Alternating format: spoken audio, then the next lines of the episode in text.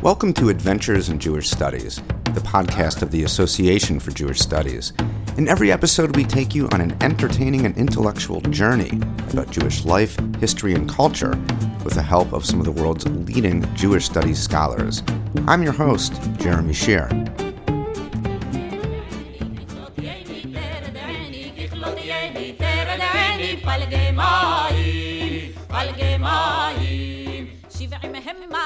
In May of 1950, Saeed and Miriam Ovadia and their daughters, Simcha and Baby Zahara, boarded an airplane bound for Israel. After 5 long months subsisting in squalid conditions in the Hashed transit camp in Yemen, the Ovadias, along with thousands of their fellow Yemeni Jews, were finally embarking on the last leg of their journey to the Promised Land, the newly established state of Israel. As the plane picked up speed down the runway and lifted off, Miriam Ovadia felt her stomach rise up into her throat. But it wasn't just the alien sensation of being borne aloft for the first time. A nurse from the Jewish agency, who had stayed with the Ovadias in the transit camp and was accompanying them to Israel, had insisted on holding Baby Zahara during the flight, and Miriam could hear her crying. In the middle of the flight, she went to the nurse and she said, "Please, I need to nurse her. I have milk for her. I need to nurse her." And she wouldn't give it to her. And she said that she was crying and she heard the baby crying, and kind of describing a very traumatic scene for her. This is Shoshana Mandel Gerber, an associate professor of communication and journalism at Suffolk University in Boston, and author of the book Israeli Media and the Framing of Internal Conflict. In the book, she recounts that when the plane landed, the nurse, still carrying Zahara, got into a taxi and sped away. The director of the Rosh Ha'ayin absorption camp, where the Ovadias and many other immigrants were taken, told the distraught family that Zahara was being taken to the hospital for a routine checkup. A few days later, when Miriam asked about her daughter, the director told her that Zahara had died. The Ovadias never saw a death certificate and were never told where their daughter had been buried. Sometime later, she said that she saw this nurse at some point in Tel Aviv and recognized her. She said, "You took my daughter," and she confronted her. And she wrote to her something on a piece of paper, and she said, "She's in this place in Tel Aviv," and gave her a note, and they immediately went there, and it was nothing. There was nothing there. She gave her something that was not. There was no baby, no hospital there, no nothing. The Ovadia's story, and many more like it, of babies being taken from Yemenite families and never returned, have collectively come to be known as the Yemenite Children Affair. According to the testimonies, thousands of Jewish immigrant families from the Middle East, North Africa, and the Balkans, known as Mizrahi Jews, lost children during the 1950s. The Yemenite Children Affair has been in the news a lot during the last few years, as activists and writers continue to investigate rumors that many of the children did not in fact die, but were given to other families in Israel and America, Ashkenazi families of European origin, who could give them a better life. It's a disturbing and intriguing story. But the Yemenite Children Affair is really only part of a much larger story, the story of Mizrahi Jews in Israel and the widespread discrimination they faced at the hands of the Zionist establishment as the young state struggled to find its footing and live up to its own ideal as a national home for all Jews.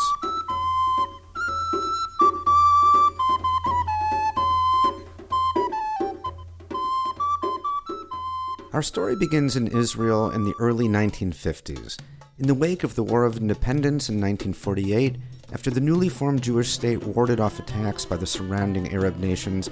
Hundreds of thousands of Jews from the Middle East, North Africa, and Asia poured into Israel, leaving behind nearly all of their possessions and the tight-knit Jewish communities they had known all their lives.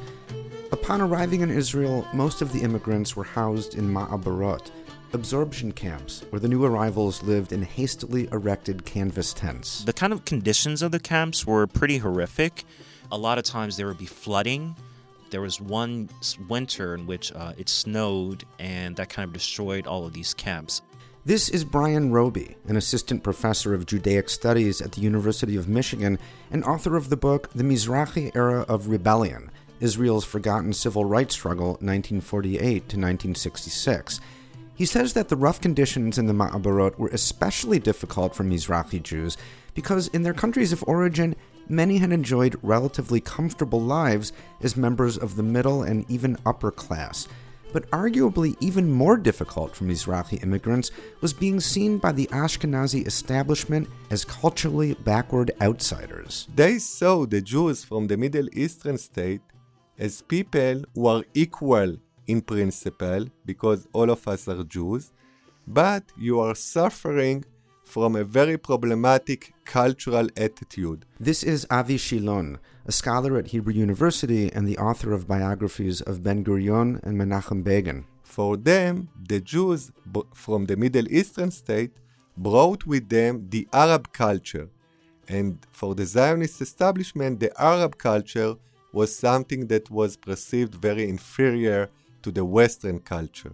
They saw them as brown people who could potentially replace the Arabs, and they said that in so many words. As scholar Vincent Calvetti-Wolf notes, this prejudice stemmed in part from the fact that most Mizrahi Jews were religious. Many of the influential labor Zionists that formed the first governments of Israel were, of course, secular, and they approached deeply religious Jews as kind of primitive and underdeveloped, and that religious feeling was itself kind of a sign of that.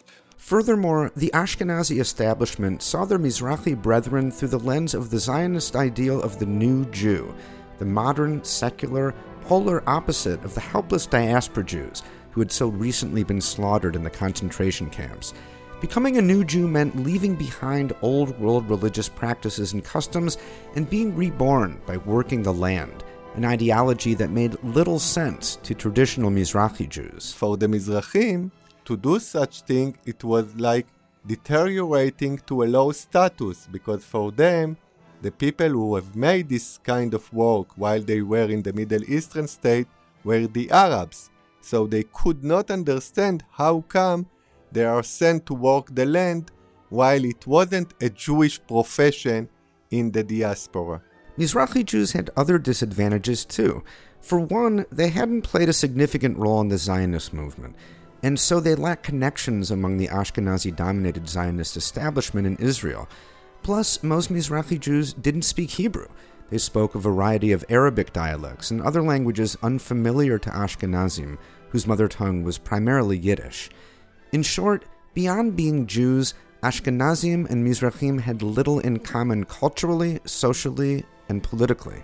This disconnect, combined with the openly derogatory and frankly bigoted attitudes of Ashkenazim towards Mizrahim, had long-lasting consequences. While Ashkenazi newcomers were soon relocated from the transit camps to permanent housing and choice locations, many Mizrahi immigrants remained in the Ma'abarot for years. And as the absorption camps eventually became permanent development towns, the Mizrahim clustered there fell further behind in terms of education and employment. Within a decade, the vast majority of Mizrahim had been relegated to permanent second-class status.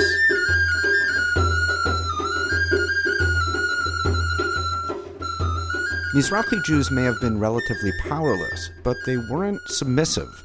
Starting in the early 50s, Mizrahim protested against the Zionist establishment, demanding equal treatment. One of the main ones, or the more visible ones, were the kind of almost daily bread and work protest, in which people would chant, Lechem Avodah, bread work, demanding from the government or the municipality in which they lived in to provide, better living conditions in the Ma'abarot. And these often would be brutally repressed by the Israel police. The general sense was that these were illegitimate protests because they were not in the interest of unity of the Jewish nation. In one extraordinary incident, Jewish immigrants from India living in the town of Beersheva protested against their living conditions. They come from British India, and then now it's India, Pakistan. And they felt as if living in Beersheva was not appropriate for them. Their children were not being educated properly, various other things. And so they held a hunger strike. As a result of that, the government at least let about 112 Jews from former British India return to India and Pakistan at the time. Generally, though, Mizrahi protests were unable to gain much traction and ended up having little effect. But one July night in 1959, in the Wadi Salib neighborhood of Haifa, that began to change. Wadi Salib was a poor neighborhood, a crime-ridden slum, really, where mostly Moroccan Jews lived in cramped, debilitated houses that had belonged to Palestinians who fled during the war in 1948. With little opportunity for employment, many of the men spent their days aimless and their nights drinking. Unrest was in the air. And on the night of July 9th, it erupted into violence when a drunk Moroccan Jew, Yaakov Al-Karif, began causing a disturbance. And someone complained that he's acting violently. So the police came. And there's two police officers of Ashkenazi origin, I believe. And they claimed to have tried to fire a warning shot at him or towards him. But instead they actually shot him. Al-Karif was taken to the hospital, and soon word spread that he'd been murdered. The next day, Mizrahi activist David Ben Harush led a massed protest. Hundreds of protesters gathered outside the police station where the policemen from the night before were headquartered, shouting and accusing the police of murdering an innocent man. Never mind that Al-Karif had actually survived the shooting. The fuse had been lit, and soon the demonstration erupted into a riot. The mob marched toward Haifa's wealthier neighborhoods, where they set cars on fire and smashed shop windows. Soon, violent protests erupted in Mizrahi neighborhoods across Israel. The Wadi Salib riot, as it's come to be known, was the first large-scale violent protest by Mizrahi Jews, and it shook the Zionist establishment to the core. As the protests continued throughout the summer of 1959, the government could no longer ignore Mizrahi grievances. There was an accelerated kind of move to take people out of the Ma'abarot, which were now tent shacks. Beyond that, at least, what you do have is a public recognition and media attention towards the fact that maybe there is discrimination against Mizrahi Jews in the country. And what does that mean for Israeli society? What does that mean for the future of Israel in that case, or even the nature of the state? To find out, the government established the Etzioni Commission, named for its leader, Haifa Magistrate Court Judge Moshe Etzioni. The commission's purpose was to investigate the Al-Karif shooting and, more broadly, to determine if there was institutionalized discrimination against Mizrahi Jews in Israeli society. Their conclusion, very problematically so, was that no, it's not something that's institutional. It's something that it's just a lot of different individuals throughout the country who are being discriminatory towards Mizrahi Jews in a sense. But to say that it's not institutional, it's kind of strange. You know, if it's something that goes on in a number of different places, a number of different contexts, then where does this come from, right? You know, it's something that must be in the air, or the way that the government kind of like thinks about Mizrahi Jews may be affecting how they're treated either in the labor offices or, you know, the labor market, or in housing policies and various things like that.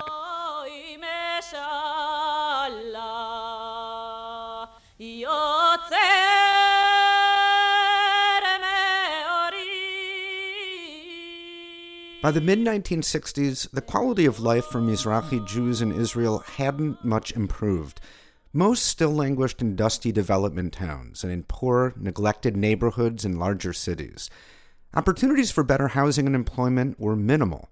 Mizrahi men and women were often relegated to menial labor and low-paying jobs.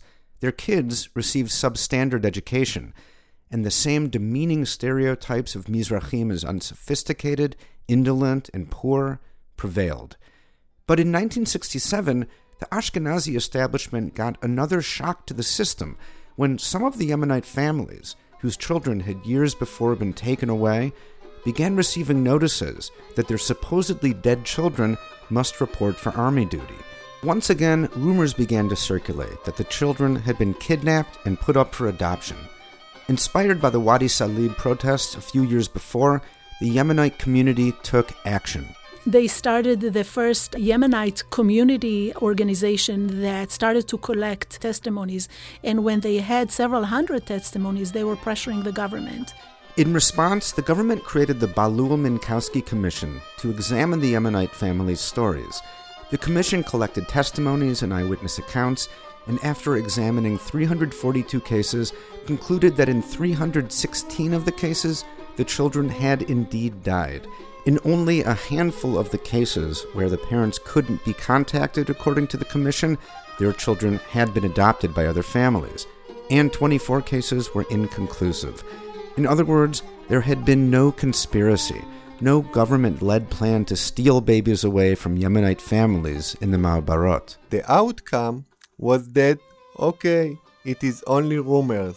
There was no premeditated plan to kidnap. It wasn't like that. Israel was in total mess. The registration was not really correct and as it should be. So this is why from time to time you couldn't find the grave or the real name. It was really a mess. But generally speaking, there was no such thing as kidnap. And we can find the bones of the children in mass graves. But the story is that they came here very sick, we tried to save them, but they found their death in a very early age. We are sorry, we have nothing to do. The Yemenite families and the Mizrahi community generally were highly critical of the commission. Because it was framed as a inquiry rather than an investigation.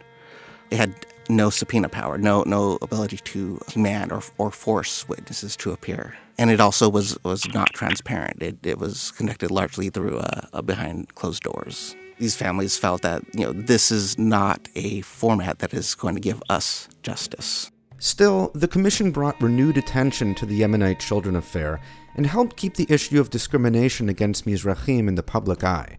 By the late 1960s, the Mizrahi community was becoming more organized. Its leaders paid close attention to and drew inspiration from the civil rights movement in the United States.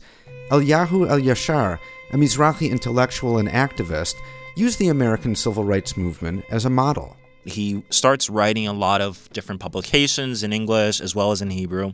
He starts writing these various different publications, and one in particular was kind of fascinating, in which he kind of sent it to members of the U.S. Congress to ask them to look into, what is going on in Israel in a sense, using a lot of the kind of rhetoric that's used within an American society as well, referring to Mizrahi political leaders who are not really representative of the Mizrahi public as Uncle Toms in this case, or saying later in the 60s using the kind of formula or the slogan that we too shall overcome in reference to Mizrahim being at some point able to kind of overcome the discriminatory practices used against them.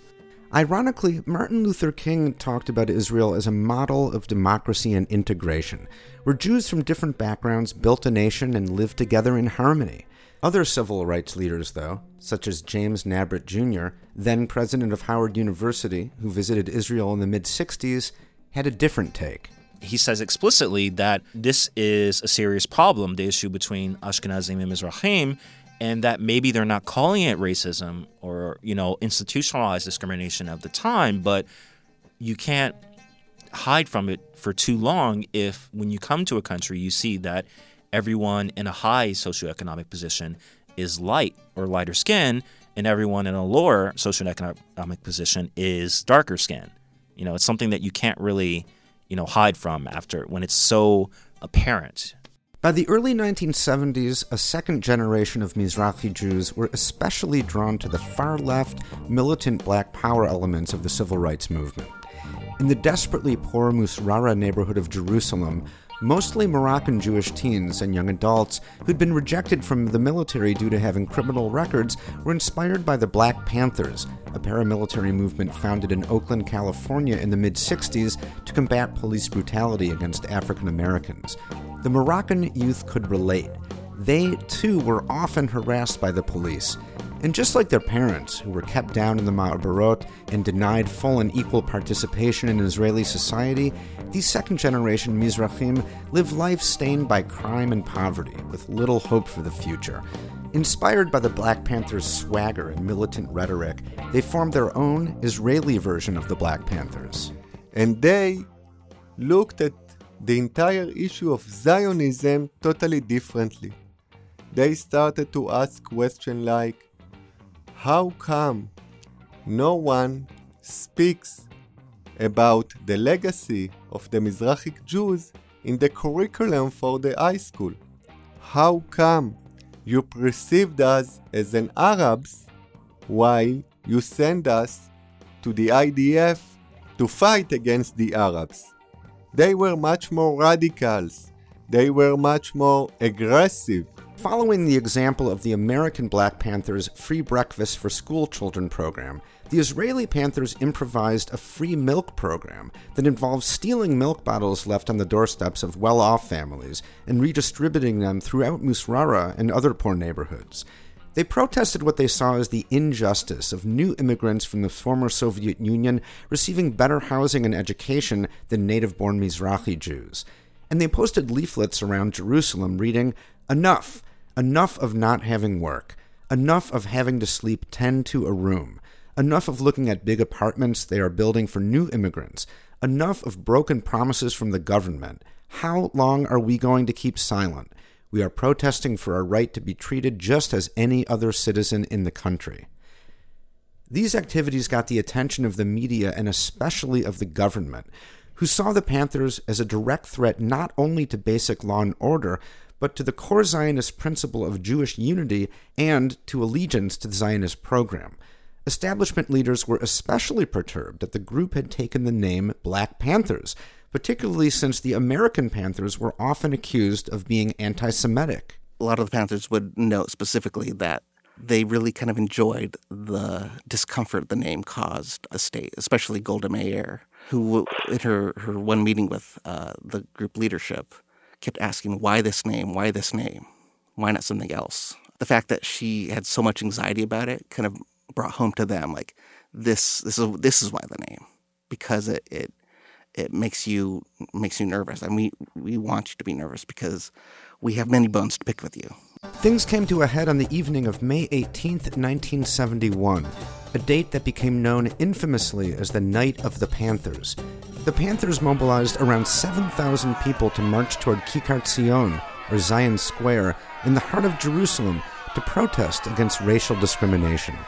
Almost immediately, the police, who had denied the protesters a permit, advanced in force. 7 hours of clashes between protesters and the police. Police pulled out water cannons. They ran people down with horses.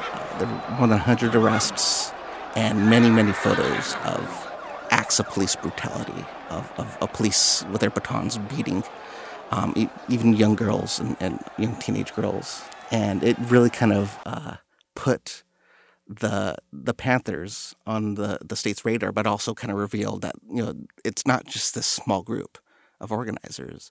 The fact that they can mobilize so many people on very short notice shows that there is like a broader tension that needs to be dealt with. Black Panther protests continued throughout the spring and summer, as did violent clashes with the police. In late August, the Panthers staged another Jerusalem rally, featuring hand-lettered signs with crude depictions of Golda Meir, telling the Prime Minister to get lost. Panther leaders made impassioned speeches condemning Golda and the Ashkenazi-dominated government. When asked what she thought of the Panthers, the Prime Minister is said to have stated, "They're not very nice boys." Like their American counterparts, the Israeli Panthers ultimately failed to achieve political or social change on a large scale. But like the Wadi Salib protesters several years earlier, they did raise awareness of the plight of Mizrahi Jews. There was nothing that really happened because of the Black Panthers. They had a lot of riots and demonstrations, and some of them tried to establish a party and to run to the Knesset, but they didn't get enough support for even having one seat in the Knesset. But later on, some of them found places in different kind of parties, like the communist parties, and really helped to put the Mizrahi problems on the agenda. By the late 1970s, after decades of Labor Party rule, Israeli politics and society experienced a seismic shift when, for the first time, the conservative Likud party, led by Menachem Begin, took charge. Mizrahi Jews, who had voted in large numbers for Likud, felt newly empowered. Although there were very few Mizrahi professors in the universities, and there had never been a Mizrahi prime minister, as the 70s rolled into the 1980s, the prospects for Mizrahi Jews were improving. Many of the Mizrahim started to open, small stores, to be small merchants, and to be independent, and to succeed in moving from the poorest neighborhood to the big cities. So in the 80s, it was a totally different situation for the Mizrahim. Yemenite Jews, meanwhile, had never stopped agitating for the government to come clean about the Yemenite Children Affair, organizing letter-writing campaigns and publishing accounts of lost children in Mizrahi publications. In 1988, Likud Prime Minister Yitzhak Shamir appointed Judge Moshe Shalgi to head a second commission to re-examine the testimonies gathered by the earlier commission. After 4 years, the Shalgi Commission came to a similar conclusion. In most cases, the children had died, although as many as 65 cases remained a mystery. This time, though, a handful of Knesset members openly questioned the Commission's findings, giving new life to the theory that more than just a few of the children had been kidnapped. Such rumors were still active in the Yemenite community and had especially captured the attention of Uzi Meshulam, a Yemenite rabbi who, since the late 70s, had been conducting his own private investigation into the affair. He was, in my eyes, like an early-day blogger, but using low-tech, okay? So we don't have internet yet, but he's doing, we call them in Hebrew, it's leaflets, like alonim.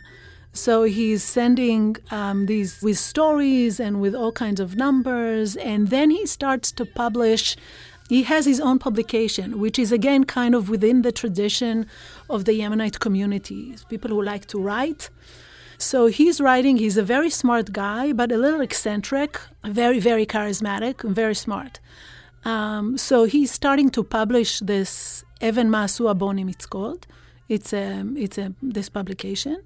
And in those publications, he writes, he details cases of families, and he copies like the contradicting notices that they got from the government. He claimed for years that there was a huge conspiracy by the Ashkenazi establishment to kidnap Yemenite children from the Balkan in order to do experiences on them, in order, for example, to know what's going to be if Israel would suffer from a biological attack.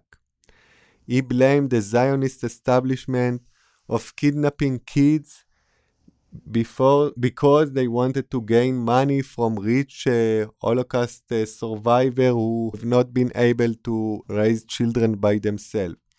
He really blamed the Zionist establishment in the most outrageous allegation. For most Israelis, including many Mizrahi Jews and many Yemenite Jews, Meshulam came across as a conspiracy theorist, not somebody to take entirely seriously. But the government kept a wary eye on Meshulam, especially once he began threatening to organize demonstrations at the Knesset. And he said that he was going to raise awareness, and he was going to send 10 publications with 10 videotapes, and he started to record. He was recording the stories. Again, think, social media. That's what he was doing. It was on VHS tapes. He was recording these testimonies of parents, and he was going to send that to the Knesset, to all the Knesset members and public, authors and leaders. And he said, if they are not going to respond by the 10th one, and he told me, I'm going to do 10 of these against the 10 plagues. So he was a religious man, he had a plan. And he said, if they're not going to do this, I'm going to mount a protest in the Knesset. But Meshulam never got the chance. To force the government's hand, he gathered weapons and disciples and hunkered down inside his house in the town of Yehud, hanging signs outside calling out the government for its crimes against Yemenite children and their families. As word spread, a squadron of police arrived and surrounded the compound. And they say, we are going to be here, and we can commit suicide or attack to the police. We still haven't decided until the state would be ready to establish a real inquiry about the story of the Yemenite children. Ultimately, one of his students came outside and was shot by the police. There was a raid. They were all arrested and sentenced to several years in prison. And the media kind of framed Meshulam himself as kind of a eccentric, crazy figure. In the end, though, Meshulam did achieve his goal. In the wake of the standoff, the Labor Prime Minister Yitzhak Rabin opened the files of the Shalgi Commission and authorized a third commission to once again investigate the fate of the Yemenite children. As former Israel State Archivist Yaakov Lozowick notes, this commission had considerably more investigative power than the first two commissions. The third was a committee of an official committee of national inquiry. There's no type of investigative committee in Israel with more authority and stature than that.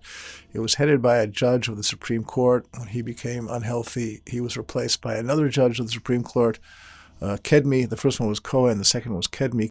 Nevertheless, the commission's conclusions, published in 2001, were in line with those of prior committees. The Cohen-Kedmi Commission examined 800 cases, and it found that in most of them, the Yemenite children had died, a very few were adopted, and several were still unaccounted for. The investigators found no evidence of a government conspiracy. But for Madmoni Gerber, focusing on the question of conspiracy missed the point.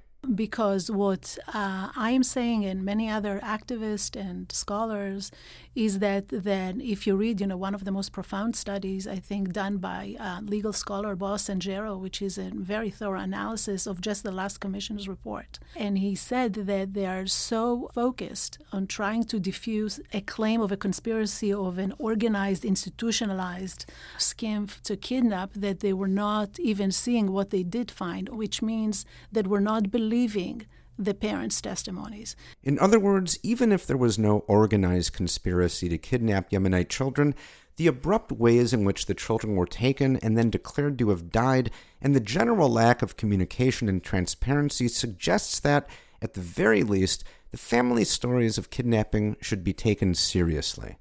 But former head archivist Lozowick has a different take. There are more than 1,000 cases where there is simple, clear documentation by name saying, here's the child coming into the hospital, here's what the child is being diagnosed with, here is a registry of death from inside the hospital, here is a registry of burial by somebody else. It's not it's a different staff, the Chevra Kadisha is burying people, right?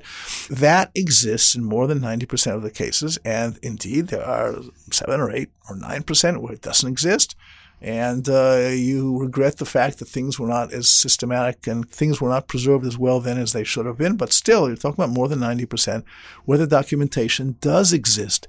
And if the documentation does exist and you want to insist that the children nonetheless were kidnapped and handed over somewhere, of which there's no sign for that happening, you have to say, well, where does the documentation that of their death comes from? It doesn't come from one office churning out lots of death certificates. It comes out from lots of different hospitals. It comes out from lots of different Chevra Kadishas in different parts of the country. It comes out in lots of different handwritings. It comes out often within lists of people. The person on the list above the name of the child and below the name of the child undoubtedly existed, and there's nobody questioning the veracity of that list, just that one line in it. It doesn't make any sense. For Lozowick, the real tragedy of the Yemenite Children Affair is the indifference and dismissiveness with which the Yemenite families have been treated.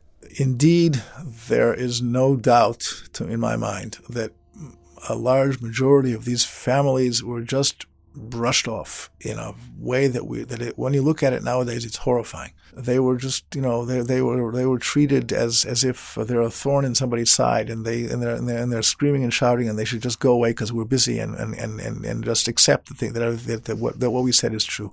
And that is indeed, to my mind, one of the worst parts of this story, this indifference, this callousness, it's even more than that.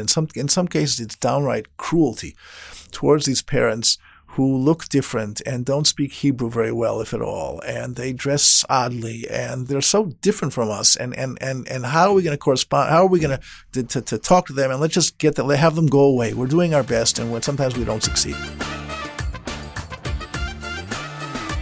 Today, by most accounts, the situation for Mizrahi Jews in Israel has vastly improved. Third and fourth generation Mizrahim have made significant strides, socially, economically, and politically.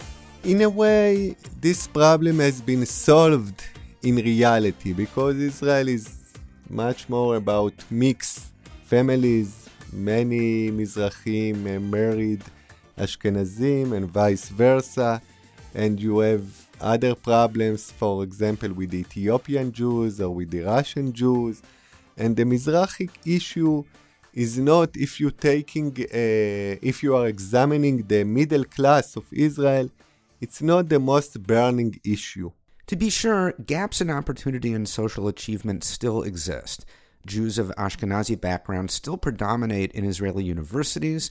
The majority of judges on the higher courts and higher-ups in the security establishment are Ashkenazi. But as Menachem Gerber notes, technology has given Mizrahi Israelis more opportunities to chart their own course and tell their own stories. I think what has changed is something in the power imbalance shifted. If before that it was people were at the mercy of the press, whatever the press wanted, however the press wanted to frame stories, which was the biggest issue here. This is how it was framed. Now, with the emergence of social media and the third generation of younger people who are activists and kind of taking the power, using the technology that's now available to them to tell the narratives in their own narratives, in their own voice, that's a very powerful shift. This is especially true concerning the Yemenite Children Affair, which is ongoing and in some ways more prominent than ever. In 2016, Prime Minister Benjamin Netanyahu declassified more than 400,000 documents related to the affair, most of which are now online. And the controversy hasn't dimmed.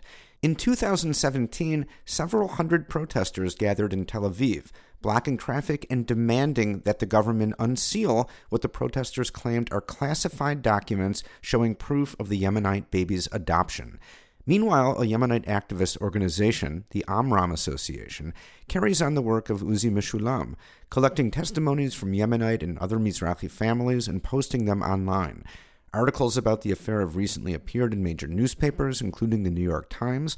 Several documentaries about the Yemenite babies have been produced over the past few years, and according to The Hollywood Reporter, a TV series about the affair is in the works. The various articles and documentaries and online testimonies portray Israeli society in a pretty negative light. In fact, a lot of what you've heard in this episode paints a mostly unflattering portrait of how the Zionist establishment, from its earliest days, in many ways failed to live up to the ideal of creating a state equally welcome to all Jews, no matter their country of origin or the shade of their skin. And so, I think it's important to be clear. At a time when pro-Palestinian anti-Zionists feel ever more empowered to condemn Israel as an illegitimate racist state, and when pro-Israel supporters too often reject legitimate criticism of Israeli policies as anti-Semitic, we need to recognize the legacy of ethnic strife between Ashkenazi and Mizrahi Jews in Israel for what it is, a central but hardly defining or damning characteristic of a complex, imperfect, evolving society. And if we really want to understand that society and how it's evolved, we have to be willing to take an honest look at its imperfections and true character. On one hand, I think, it changes how Anglophone Jews, both Zionists and non-Zionists in a sense, understand what Israeli society is like. There tends to be this very homogenous understanding of who Israelis are, what society is like, which is very problematic. And so everything ends up being condensed into the framework of the conflict. People think about it as, it's Israelis versus Palestinians, without recognizing that, within both contexts, there's something going on between Israelis, there's something going on between Palestinians as well. That's also informing what is going on between the two different parties in this kind of international conflict.